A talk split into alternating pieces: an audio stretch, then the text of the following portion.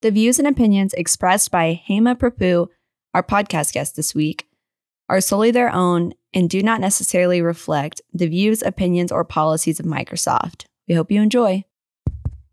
Hello, is this thing on?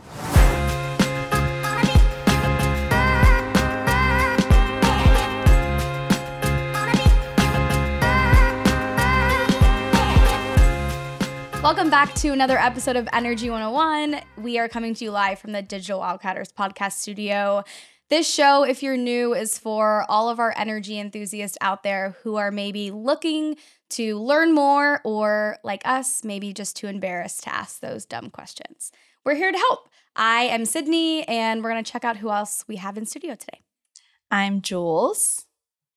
And I'm Julie. And we, yeah, like Sydney said, we really, Digital Wildcatters' mission is to raise energy I Q among society. So we're starting with our own. Yes, absolutely. Um, and today we have Hema, and I'm not going to try your last name because you told me not to. um, she is the world... worldwide oil and gas leader. There Ooh. we go. At Microsoft. Yes. Which is amazing. That's impressive. Mm-hmm. Yeah. And it's a it's a new, new role. It's a new role, yes. I went from joining Microsoft a year ago for Americas to getting the worldwide role now. Congrats. So, wow, congrats. Congrats. That's amazing. Are you based it. here in Houston? Yes. Yeah. Awesome. Um, okay, so can you tell us about your journey from, wait, let me back up. I was looking at your LinkedIn today. You have a very impressive background. You started, I believe, as a field engineer at Baker Hughes. Yes. Is that correct? That is correct. Okay. And you worked there for about nine years. Mm-hmm. And then you moved on to, uh, there was a bunch of companies in there. Uh, you actually founded a company. Yes. Was that a consulting company? Yes, it was. Yeah. So you've done it all. You've been in the field. You've been a founder. Now you're an executive. That's really cool. It just adds for a... Uh, very interesting perspective.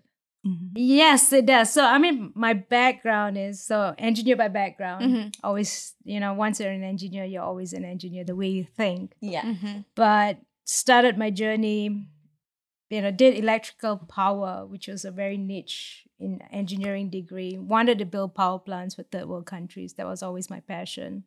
And led it up in oil and gas. Started at Baker Hughes because at that point, there's only three things I wanted in life. I wanted to travel, mm-hmm. I want to make a lot of money, I want to go offshore.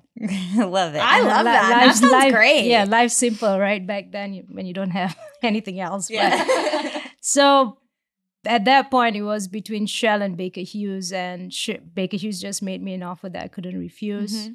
Got on that, um, I would say, train and traveled the world, worked in various different locations, and very fast, you know, I would say it was, it was all, everything was lined up in a sense that there were very key supporters and champions in my career early on that said, you know, you're done with the field, let's move you on and let's accelerate your career development. I feel like that's rare. Mm-hmm.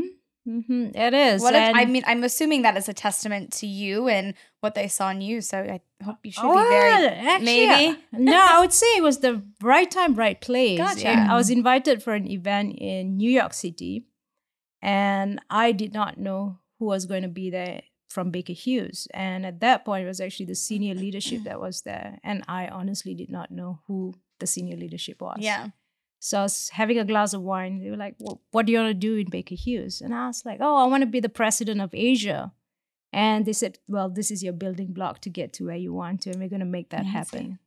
And that's so cool. And the next thing you know, I came back back to Asia, and they were like, okay, this is the career track you're going to be on. Wow. and, and from then on, you know, performance is pretty much the foundation. Mm-hmm. If you don't perform, you're not going right. to be on any kind of career track. But having the, I would say, the awareness of where you want to go, and then help having people to help you build that along mm-hmm. the way, and being very open to things will differ.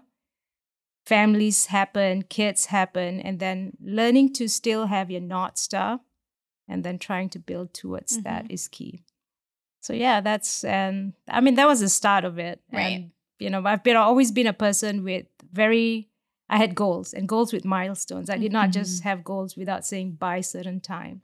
So by the time I'm thirty, I want to be a mom. By the time I'm forty, I want to be a vice president. So when I hit all those goals and when I turned forty, we were on a vacation and I was like, oh, so what's next? Yeah. You know, midlife crisis. Oh, great. You know, no goals. No goals after this. Great. So that's when I was, you know, when I turned forty, it was a lot of turning points. Personally as well, I had to take a career break because I had few medical situations to address. Mm-hmm. And this was COVID year. Yeah. I thought, oh, it's going to be a three months break. It ended up being a year. But during that one year time frame, really taking the time to reflect. That's when I started my company because I just cannot sit still. Mm-hmm. And really looking at, you know, what was going on in the world? Mm-hmm. Where was the energy industry heading to? Because my heart is in it. And then really understanding what is it that I can get paid for and what the world needs. That's when I decided, okay, it was either going to be new energy or going to be the digitalization mm-hmm. portion. So that was the start of my journey into tech. Great. And so how long have you been with Microsoft since then? So no, I actually had a short stop, I would say, a pit stop at Salesforce. And, you know, it was it was my break into tech. Right. And today I actually spoke to the person who hired me into Salesforce. And he said, you know, I, I chose, and he took a bet on me, right? I did not mm-hmm. come from the, the tech industry, and I came from the industry industry side. But he said, you know, I saw the passion in you to make this better. So that's why he hired me at Salesforce. And then now he's at Microsoft. But what that really made me think is, you know, you come from an industry, you have your entire network in that industry, mm-hmm. and it really, really matters the network out of your industry. Get True. To know people out of your industry because you never know when those will come mm-hmm. into play in your career. So that was that was the power of network for me that got me into Salesforce and then later on got me to Microsoft. I and now it. Here you are, just running the world. Yeah. Now, that's that's a lot to do with the leadership I'm under. You know, they, yeah.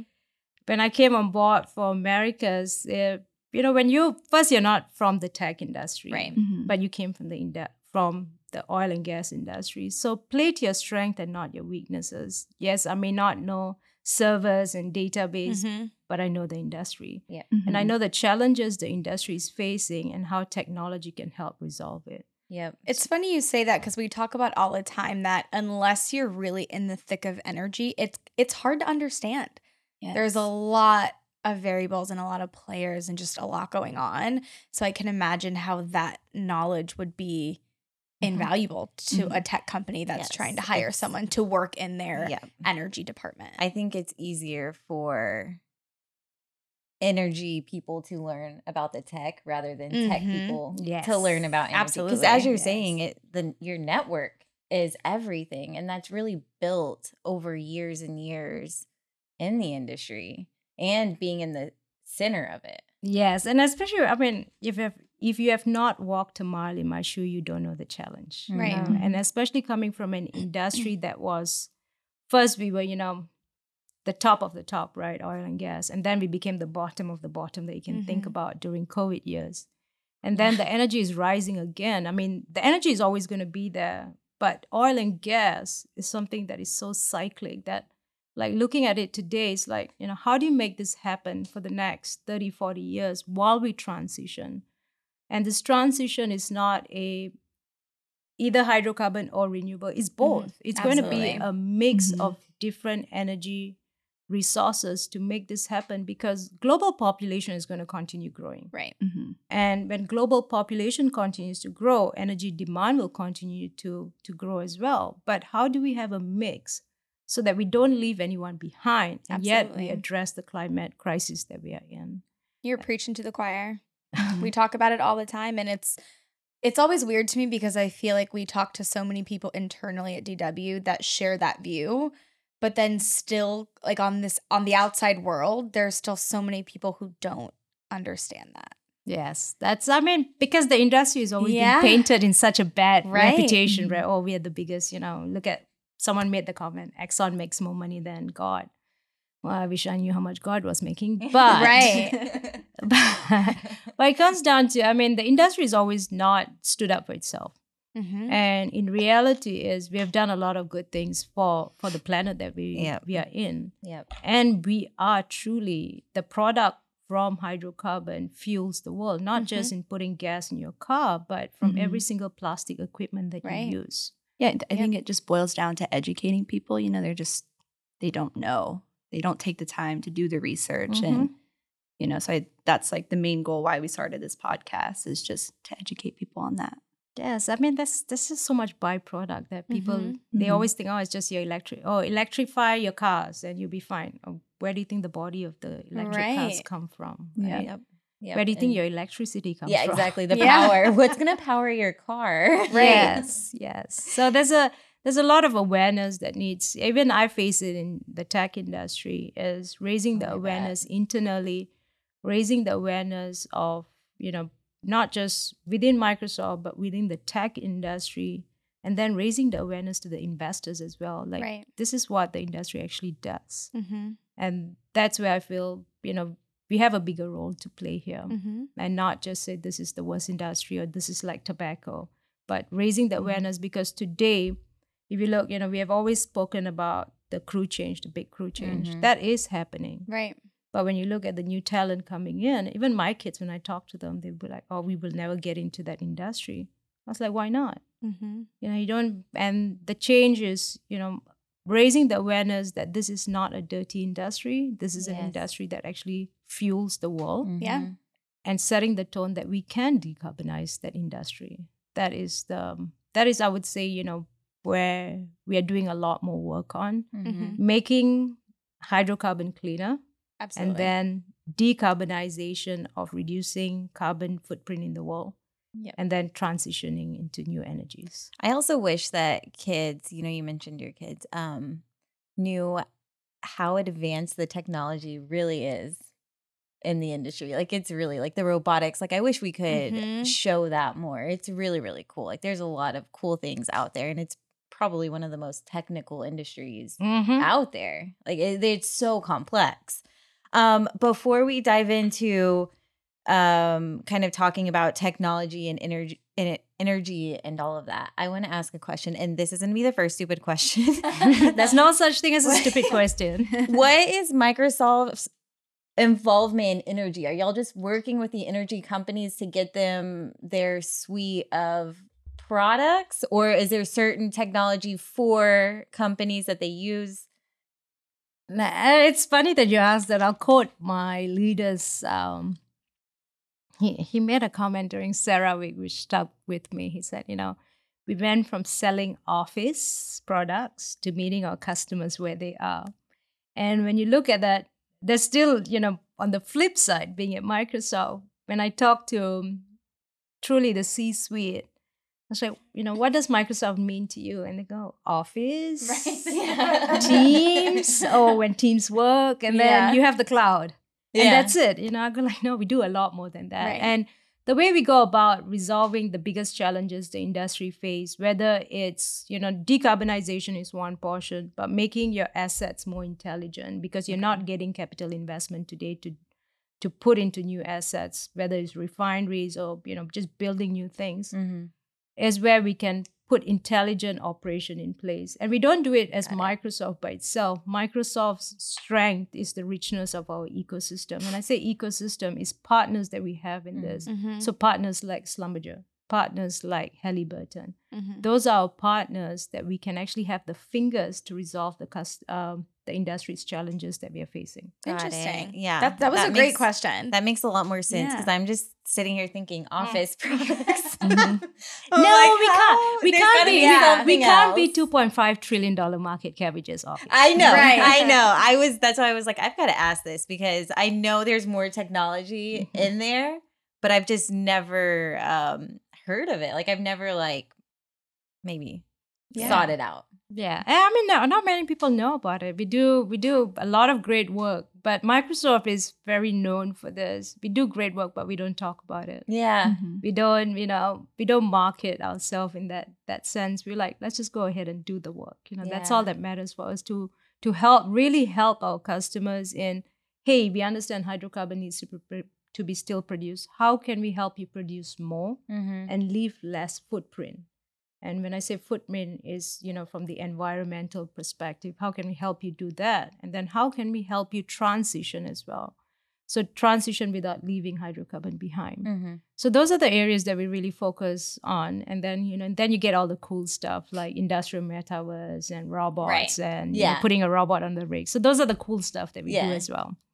Well, yeah. speaking of transitions, um, technology, I think, has evolved to transition over the years. So one of the first things we wanted to ask you is, how have you seen in your largely, what's the word I'm looking for? S- Storied. Storied. That's a good one. Largely storied career. How have you seen energy technology transition as you've grown?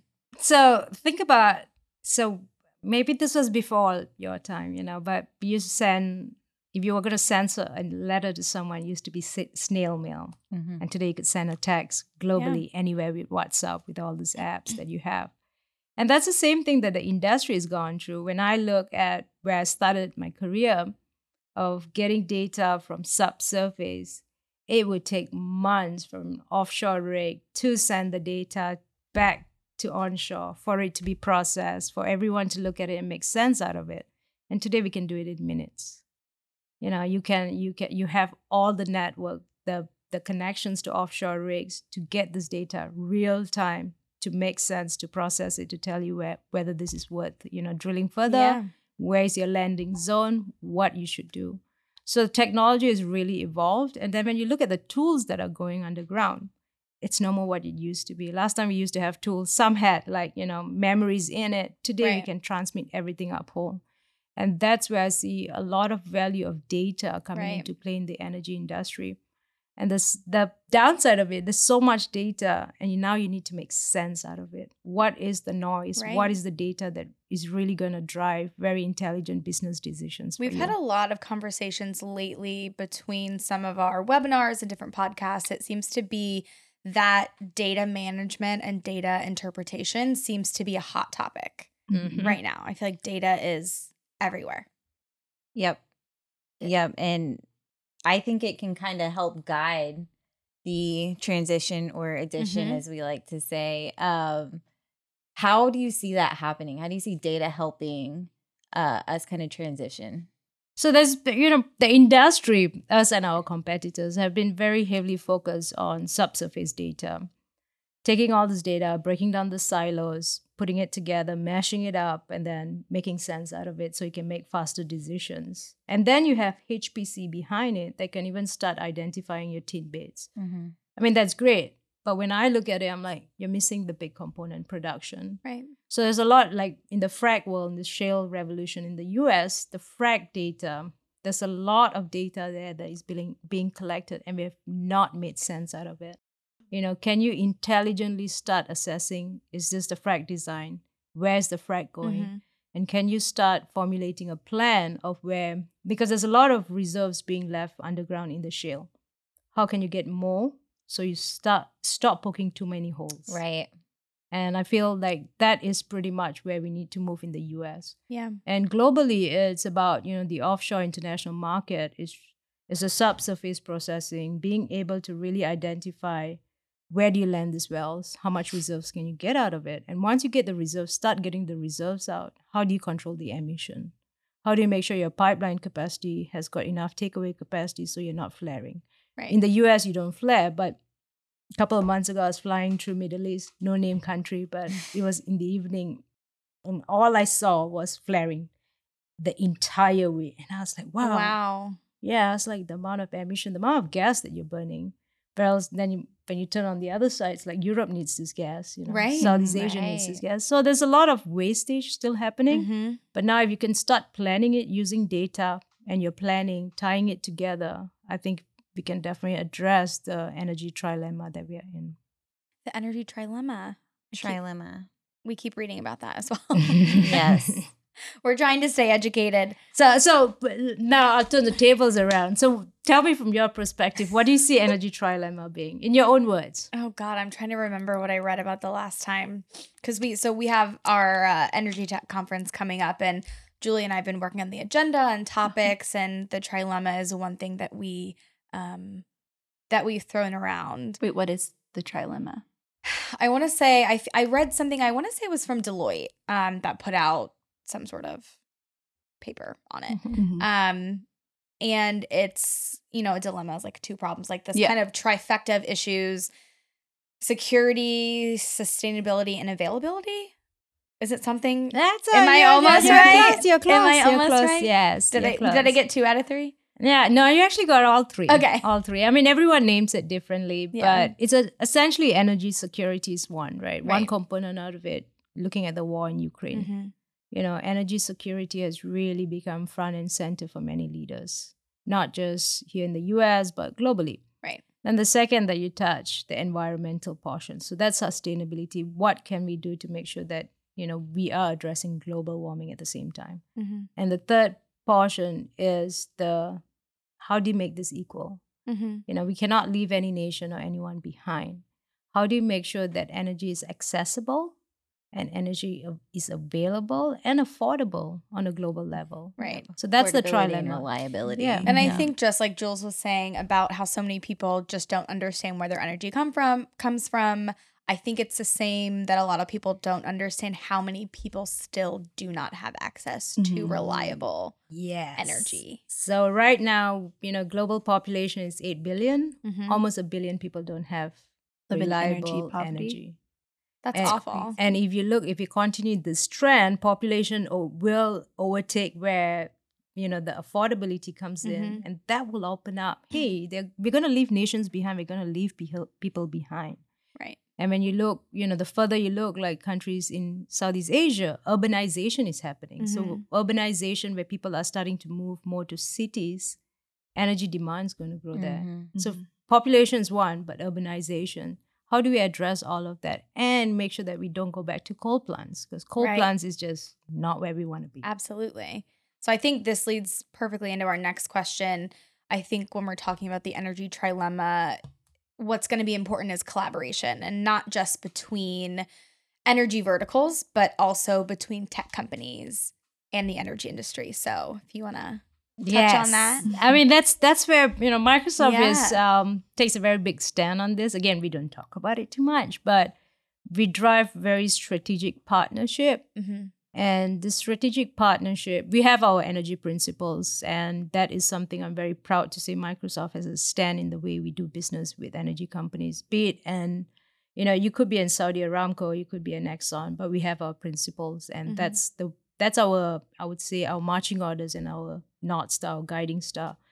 If a company has a net zero goal, we will co-innovate with you. We will co-develop with you. That's amazing. And if you don't have that, we'll help you get there. Right. We'll help you develop it. We'll help mm-hmm. you get to your net zero goal.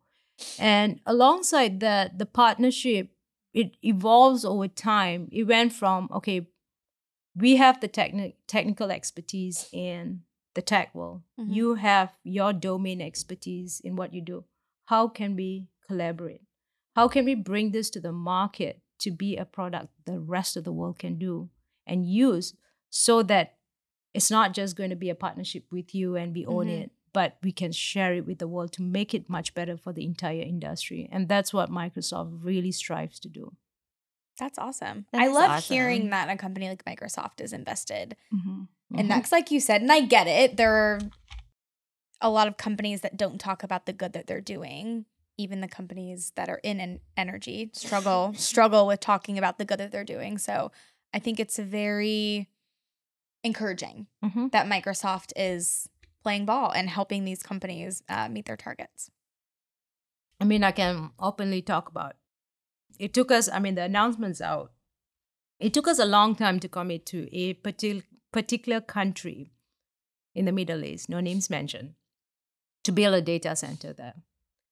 And the moment the country and the biggest oil producer there committed, we have a net zero goal. Yeah. We made the commitment, we'll build a data center there.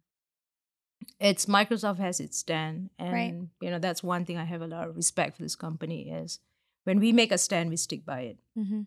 We don't just play with anyone, but we play with the right players. I think we try to have that mantra here as well. Yeah. I feel like we were talking about that today.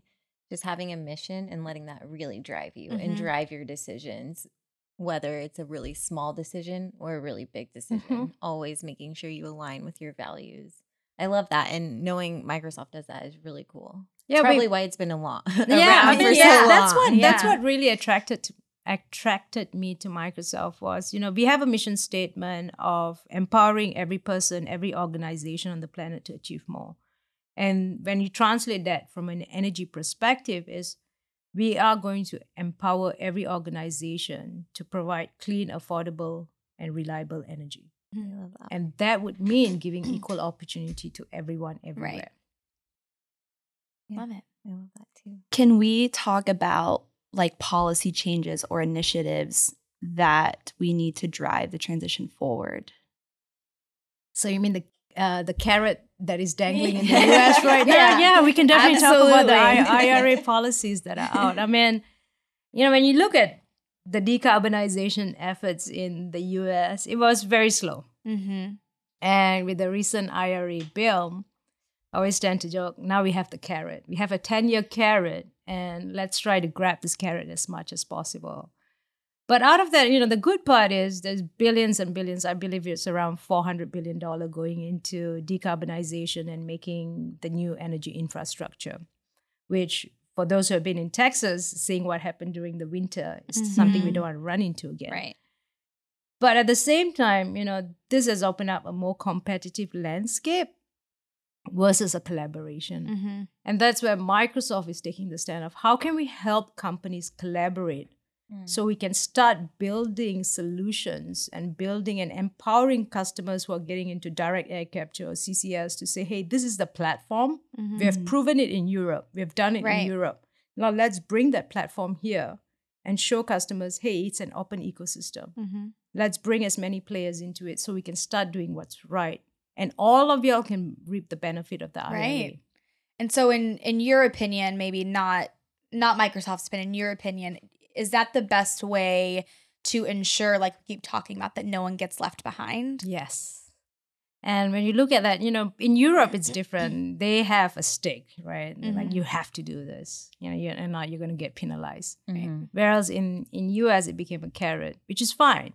But how do you make sure companies remain competitive, but still make sure that the technology is an open ecosystem that the rest of them can use? Right. And that's what we're striving to do. Awesome.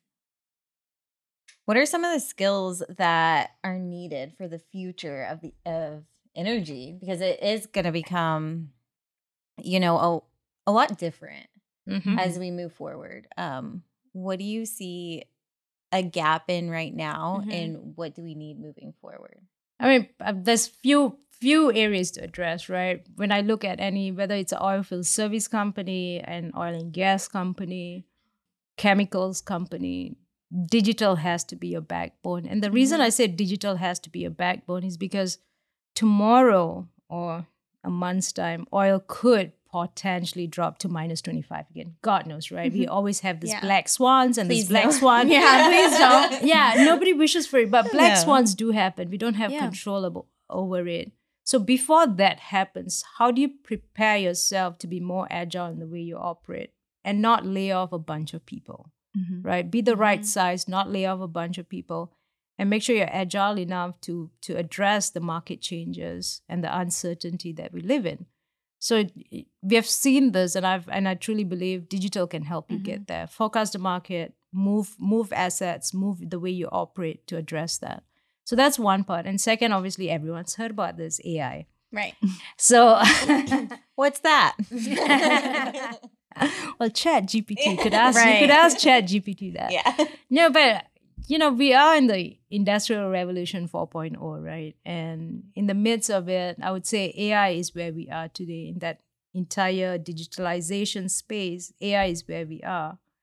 And I would definitely encourage everybody to learn a little bit about A I. You mm-hmm. don't have to be a coder, but you right. need to know what A I can do for your business. You need to mm-hmm. know A I, what A I can do for you. Mm-hmm. You know, if you know what A I can do for you, then you can know how A I can help your company. That goes a long way. And there is obviously a very scary, scary thing. Oh, A I is going to replace jobs. The way I look at it, A I is going to make you upskill yourself. Mm-hmm. You know, it's going to take away all those routine tasks that yeah. you have to do. So you can actually free yourself to doing more innovative things. Mm-hmm. Just start thinking out of the box. Right. I mean, I, I get you know, sometimes I'll be like, God, I wish A I could do this for me, you know, yes. but but it's not quite there yet. I wish yeah. you could do a digital twin and do presentations yeah. for me, but we're not quite there yet. Yeah. And, but you, then you start saying, okay, if A I takes away twenty percent of my time of doing all this, you know, routine tasks, that frees up for me to think about the bigger challenges that we are facing and how can mm-hmm. I put this jigsaw puzzle together. So that's the way I see A I. And, you know, right behind A I, if I had money to bet on, I would say quantum computing is going to be coming up next. Yeah. That is that is the industrial revolution that we are in right now. But on the flip side, when I look at people, talent coming into the workforce, I said, you know, the A I, the technology that you're learning, that is all the left side brain thinking. Mm-hmm. No computer can replace empathy. Absolutely. Mm-hmm. Right. You know, no computer can replace compassionate mm-hmm. and caring about the society you're in. So that's where whenever I talk to new talent, people who are in college and everything, it's like focus on that as well, you know, because that no no computer is ever going to replace that. Right. The high touch and being able to talk to people. Mm-hmm. Yep. So that's very your important. Soft skills. Yeah, yep. Soft skills. Yeah. I really like your mindset around that. It's a very abundant mindset of, hey, use A I to basically outsource what you can so you can mm-hmm. make more use of your time, whether that be learning how to innovate or maybe just, just spending time with your family. Like it just yeah. frees up your time to it be does. able to mm-hmm. yes. have more time, which we all need. Yes. Um, right. Yeah.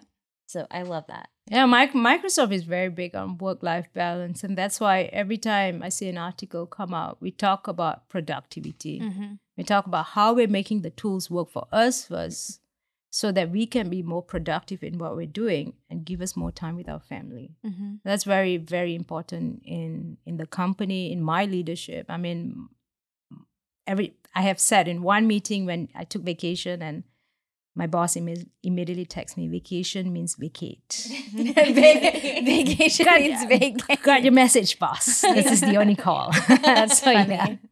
And that, that goes a long way. You know, I came from oil and gas where vacation did not mean vacation, it right? It did you not had to wait. exist. Yeah. And you're also a founder, which vacation does not exist. Mm-hmm. um, so I'm sure it's a mindset flip when you're working for a bigger corporation where they like basically force it. Yes. Um. Mm-hmm. I haven't got to that part of my career where I'm like forcing it yet, but I know I'll need it one day. Yes, you do. I mean, because, you know, mental health is an issue.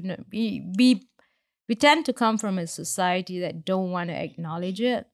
But if you burnout happens and if you don't take the time to rest, and when I say rest, really reset and not think about work, it is you are going to get burnout.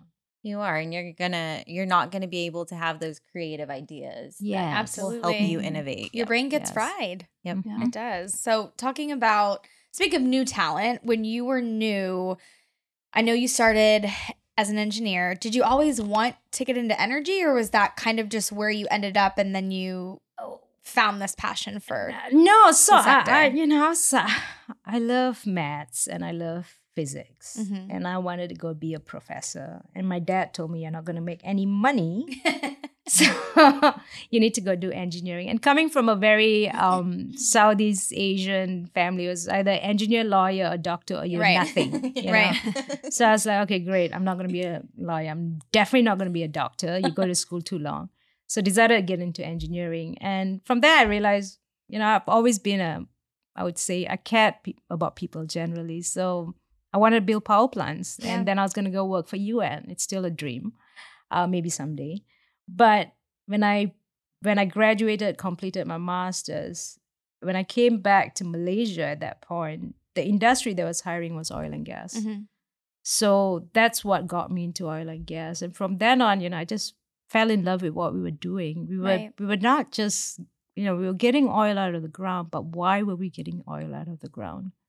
And that went a long way for me, especially when certain of the projects that we worked on, and this was in back in Asia, the moment we hit a very big find, I immediately knew the people, the native people, were going to get a lot of the, the money out of it. Right. So that goes a long way. And these are people who live in, like, you know, absolutely nothing. Yeah. yeah. So that that always made me happy. When we find the oil, we know the local people will get it. So, oh, that's like a warm and fuzzy oil and gas story. I like it. I know. Let's so see. What advice would you have for people entering the energy sector? I think a lot of our listeners are either seasoned professionals who are just interested in learning about topics outside of their day-to-day, mm-hmm. or people who are new to the industry and just kind of want to broaden their general knowledge. So what advice do you have for them? Oh, first thing is play your strength, not your weakness. Yeah. You know, know your strength. Be be a subject matter expert with the things that really resonates with you. You can't you can't be you can't know all of it, right? But you can have the breadth of all of it, but really be in depth with something that is resonates with yourself. Mm-hmm.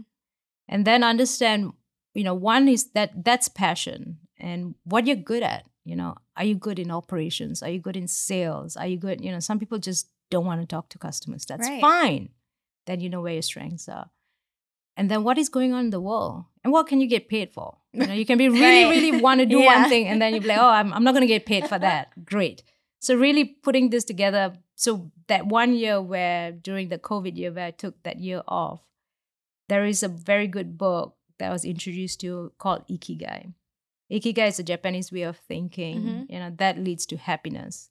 And the way there's this blue zones globally where people live a longer life because right. they're happier. And that gave me that four pillars to Brilliant. Look at. I know, we need to look yeah. that up. Yeah, Ikigai. It says, you know, what you're good at, what what you love, what you're good at, what can you get paid for, and what the world needs. If you can intersect those four, you can really find, you know, what is it that you're going to do. Because then... Then you won't come to work thinking, oh, God, this is a job. You yeah, know, you yeah. come to, you'll never feel it's a job. You get excited doing it every day. I feel yeah. like the one of the good things that came out of COVID is I feel like whether people, it's because they were furloughed or lost their jobs or just started working from home, I think a lot of people really like did some soul searching mm-hmm. and and kind of went back to that exact notion, finding up, finding out what's important to you. And what kind of gets you going, and whether that was like a side hobby they picked up or they completely switched careers. Mm-hmm. I think I always think about like I know a lot of people that really took that time and their life kind of did a one eighty for the better. Yes. And sometimes a one eighty doesn't need to just happen like that, right? You yeah. could try it as a side gig, see whether mm-hmm. you really exactly. like it, mm-hmm. whether you can actually make some money. Right. And then you can go full blown into it. Yeah. I'm going to sidetrack the conversation a little bit and go back to quantum quantum computing. Were you gonna ask I, what it is? I find it so. I listened to this podcast a while back, and I it was a, probably a Joe Rogan podcast, um, and it was so interesting. But I would love for you to explain what it is. Okay, because I'm like I don't know. So what think is. About okay. So you have your computer. Mm-hmm.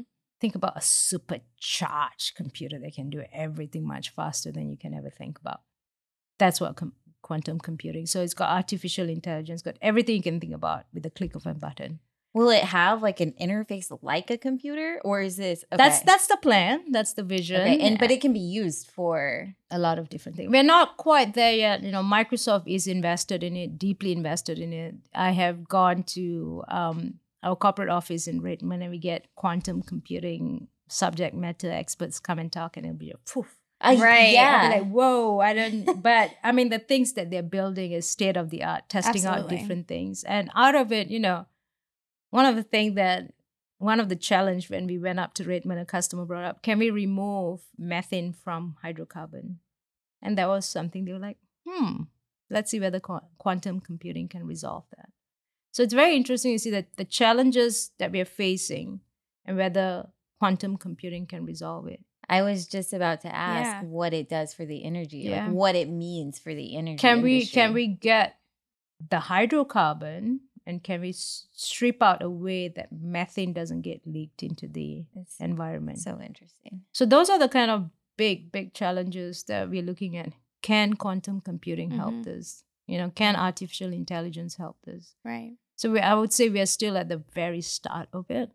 But it's a journey that we have to be on. Absolutely. It's very exciting just seeing that that's something that's going to happen within mm-hmm. the net. And I'm sure it'll come faster than we think. Kind of like I know A I has been in development forever, but it yes. feels like it was just like overnight. Boom. Yeah. You know, yeah. But, but with A I, I mean, obviously that's because of Chat G P T, right? The mm-hmm. whole the yeah. whole fun stuff of mm-hmm. A I. But yeah. when you look at one of the A I use case that is out there is, so you're, as females, we take, you know, the mammogram for breast cancer uh, prevention.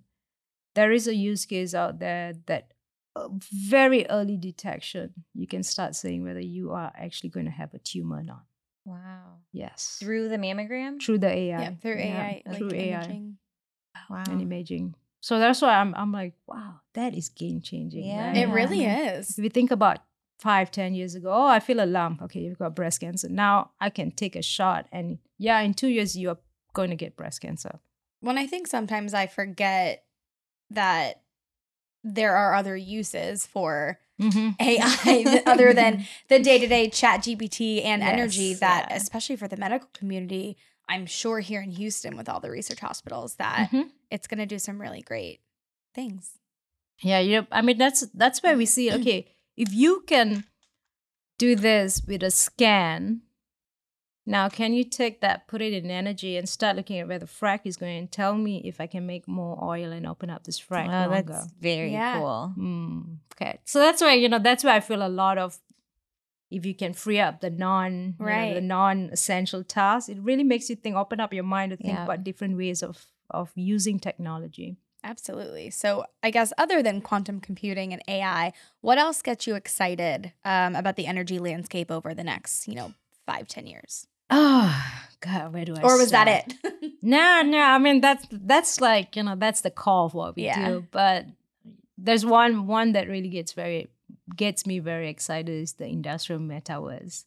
If you look at kids today, I mean, so I have um, did a big mistake by buying the um, Oculus. Mm. Oculus, yeah. Mm-hmm. So there have been times I come back and my son's still awake ten thirty at night on yep. a school night playing game. I'm like, you know, that's that's not what it's for. But when you look at the future of, I'll talk education. Right. So today we are paying a lot of money to get into schools and then the cost of living. Can we use that in the future to give them the experience to be in a classroom mm-hmm. without paying that price tag? And then that opens up more entry into universities. Right. And you can do it. You can be sitting in Colombia, attending an Ivy League school here, not having to pay that cost of living here. Mm-hmm. You know, if you start thinking about how can we use those kind of technology mm-hmm. to make sure that everyone gets the chance. Mm-hmm. So that's where I see a lot of the variables, the industrial metaverse that we, we call it industrial metaverse, the future of that lies. Right. And that that's one thing that gets me excited. And then the partners, you know, we have we have startups that um, very niche technologies, mm-hmm. but um, some of the startups that I say, I'm like, yes, that's what we want. So that right. gets me very excited. Decarbonization technologies that are coming forward, direct air capture technologies that are coming forward. That is where Microsoft has got an entire climate initiative fund where mm-hmm. we invest in these new t- startups. And that gets me very excited. Like, how can we make it so that it's not just one technology out there proven? How right. can we help more technologies so that the cost of building this gets cheaper? Yeah. I'm just, I kept thinking about the startups, and I feel like us two here, I had never worked for a startup before. I didn't have any, anything to do with any sort of startup in any industry before I started working here. And it is really exciting, and you can tell, like at our energy tech nights, when there's something, just by like the questions people are asking after some of these companies pitch, that you're like, this is going to be a thing.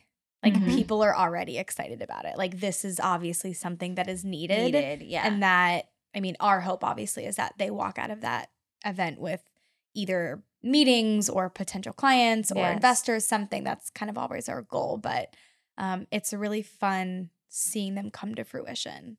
So I'm, I'm excited is. to see which of our um, pitch applicants and companies, startups we work with, I'm excited to see where they are in five years and mm-hmm. who's making a bajillion dollars, who's changing the world, and I can't wait. And, and you you know, the, in this process, I've met people who could have retired, could have yeah. just done absolutely nothing and been fine, but The good ones never. The good ones come back because, yeah. hey, I want to make an impact. Mm-hmm. Yeah, it's, that's the drive. That's yeah. what. That's why they can't quit, because yes. like, I haven't made a big enough impact, and they know they can do more. Yes, I mean, I mean, this one, you know, they're they're the very well known brothers in the U S in the oil and gas side, and they sold their company, could have retired, decided no, coming back to make an impact, and yeah.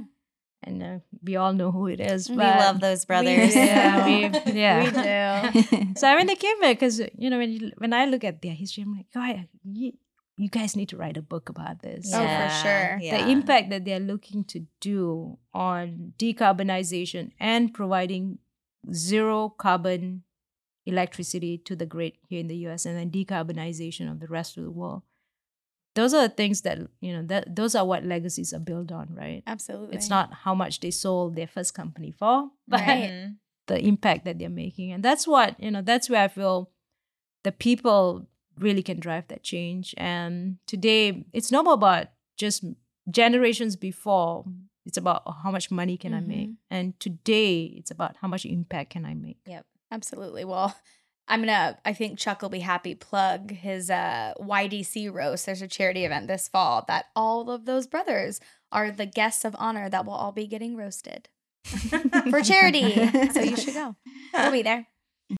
Yeah, they, yeah, they're quite something. Yes, they are. They are. So I think, um, rapid fire. Yeah, to wrap up, we have three rapid fire questions that Jules Ooh. always takes. We, this is her... her favorite segment. Oh. We touched on this earlier, but number one, why should we care about the energy industry? Because that's the fuel for the world. And uh, do you want to do you want to go back living on tree houses and yeah. hunting for your food with a spear? No, thank yeah, you. Not this year. Yeah. So that, I mean, that's and then wearing, you know, loincloth or yeah. whatever it is. So no. So I mean, it fuels the world, right? That's mm-hmm. the thing. We forget the byproducts. It fuels the world. Mm-hmm. That's why you have to care about it. Right. And then number two was, what's the number one misconception about the energy industry? That it doesn't fuel the world. It thinks, I know, you know, those two yeah. go hand in hand. Yeah, all you think it's, oh, it's providing, you know, gas to my car. No, it's yeah. not. It does a lot more than that. Yeah. That's the first misconception about it. And the second is they think we are causing damage to the environment every time. That's not true. Yeah. And then last one, what's your most embarrassing story in your career? Oh boy, where do I start? Oh boy, where do I We've had some good ones. We you know have what we should do at the ones. End of the year? We should go back and rank everyone. Yeah, yeah. Make a compilation of all. Yeah. Where do I start? Oh, there's been way too many embarrassing ones. Oh, um. I feel like everyone has one come to mind and they're like, oh, no, I can't not that one. Maybe not that one. Maybe not that one. I'd say most embarrassing... Oh, that's a tough one, though. Most, oh, yes. No, most embarrassing was, you know, when I, so when I first started my career as a field engineer, I straight went working offshore. Mm-hmm. And I never knew that I was going to be the only female on the offshore rig for twenty-eight days straight. That's a wow. long time. Yeah. Yeah. So with that came many challenges, including do not ever go to a T V room. Oh, yeah. Oh, no. I've heard, yep. Yeah, don't uh, accidentally open the door. Just yeah. don't, don't. Just stay in your rooms. Yeah, so that was, I would say, my most embarrassing thing that happened was like, oh, I walked out. No, actually, I was in the T V room and then they had the crew change and they didn't know I was in there.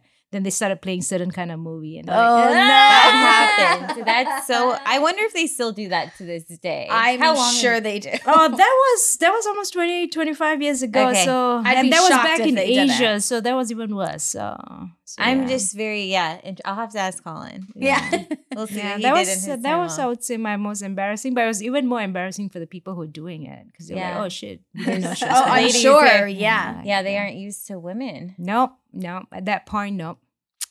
Nope. And just, you know, even if you're wearing a coverall, just just be very, very thoughtful about what else you're wearing under right. the coverall. So. I think That's we've funny. talked to enough people to know that we are not meant for rigs. No, I disagree. Oh, I don't want to do it. I Julie go, wants it's to. It's my dream to go I don't want offshore. It. I would love one day as a roughneck. I'm from Midland, by the ah. way, so I'm, I'm from Florida. Very much like, so I won't be doing that. you'll be wrestling alligators. Yes. Right. I'm like, and I have six brothers. So no, we didn't live on an offshore rig together, but our household was somewhat like it. Yeah, but you know what? I mean, out of a lot of, there's more embarrassing stories, but it, it all comes down to, it builds your character. You know? Yeah. Yeah. Sure. When yeah. someone tells you, oh, you, you don't, you know, you don't give up. I said, well, you know, been around the block many times. Yeah. Yeah. Yeah, one way or another, we find a way. Yeah. And it's, I mean, it is a complex, complex issues that we're facing, complex challenges. And that's what it builds your character. If you're yeah. early on already like, oh, no, the offshore is not for me, I'm going to cry. Mm-hmm. And then it's just not going to build the kind of person that you are. Yeah. I might Builds be able to grit. do it for one day as long as it's not in Canada. We had someone on the podcast recently who did that in Canada in the winter. I, I and it sounded... It. Yeah. Like Negative you were just frozen the whole time. Oh, no, I was in Scotland and I got Ooh. chicken pox on the rig. Oh, my God. In the winter month. Oh, my God. Yeah. So do they have, going off topic here a little bit, do they have, they have like medical staff? I was just on the rig. Oh, yeah. Yeah, no, they have like full-blown medical staff. A chopper can't get you. And I didn't even know I was getting chicken pox. I've never had chicken pox. And I was like, oh, you know, something's itching. And it was like snowing. And I was like, oh, no. It can't be the snow. I'm not allergic to snow. I'm not allergic to frozen You got water. chicken pox. And I'm like, oh, great. On the rig in Scotland in the winter month. Yeah. Oh, oh no. man. man. Mm. What a story. I feel like, do you tell these stories to your kids? No. No. No. Save them the grief. Yeah. How old are your kids? Oh, my son is thirteen going on sixty-five. And my daughter is ten going on sixteen. So. Okay. Yeah. yeah, I have, my kids are similar ages, so I, I was gonna ask, but yeah, we uh, they don't really care about our careers at this point. No, my, my, you know, my son, he is like a wise old man. He goes, I don't want to make lots of money. I'll just want a small house, and I want to save the planet. Oh. Then my ten-year-old girl, she goes, I'm gonna be very, very rich, or I'm gonna live in the forest and hunt for my food. There's no in between. Yeah, no yeah. in between. It's like either this or this. All so. of mine, besides the youngest, he's like your typical young child, youngest child. They all want to be entrepreneurs and they all want lots of money. But my youngest is like, I'm never leaving you and I will not work. He's like, being grown up sucks. I don't want to do it. Just marry rich. There we go. I'll tell him that. Very rich. Jules, there's stay. still time for you. I know. Fact of the day. Very rich. You can do it. Fact of the day. Tip S- of the someone's got to do it, and it's got to be you. Hit me up. uh, I love it. This was a great episode. I'm really excited. I am too. It was fun. Thank you for it coming was. on. Definitely. Yeah, I mean, so uh, we, we went off script completely, but, you know. Is there anything else you'd like to? No. I mean, my only thing is advice to people. You know, keep an open mind. Mm-hmm. Yeah. The energy industry is not the devil's. Mm-hmm. We've been called that many, many times. We're yep. not. And the tech industry is not the devil's too, because people, when I left the oil industry to get into tech, they're like, oh, you, you went to the other side of the devil. I'm like, no, neither one are the devils. We just need to learn to work together and make yeah. it better. Yeah. So, yeah. Agreed. Great.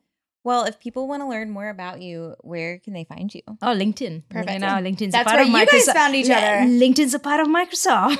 Yes. So literally and figuratively LinkedIn yeah. in every sense of the word. Yes. And that's where you guys found each other. Yes. Yes. Yes. And, you know, I try my best to like, there's a lot of people who reach out. You know, I need, I need. just time to know how you did it. And I try my best to respond. But sometimes it takes me time because yeah. of, you know, the transition I'm going through too. But I try, yeah. try my best. But you know, you know, one thing is be very um, clear of your ask mm-hmm. and why you're asking that. Mm-hmm. You know, some people, I can, I can, I read people pretty well and I know when they're not being forthcoming. Mm-hmm. And some some are very forthcoming. This is what I want and I just want to learn from you, which is great. But some are not. So just be very honest with yourself, right? So, yeah, that's great advice. That. All right. Thank you guys for listening. Don't forget to like and subscribe. If you want more information on the company or any of the podcasts, you can find us at digital wildcatters dot com or on LinkedIn or on our socials, managed by Jules. The one and only. And follow us all on LinkedIn. Yes, and follow Julie us on LinkedIn. And Jules. Hema. Hema, especially Hema. We'll see you next time. Bye. Bye. Thank you.